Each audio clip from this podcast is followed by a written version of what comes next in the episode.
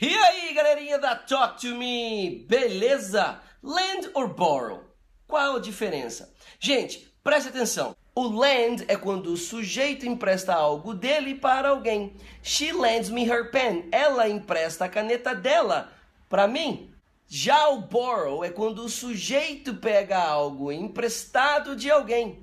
I borrowed her pen. Eu peguei a caneta dela emprestada.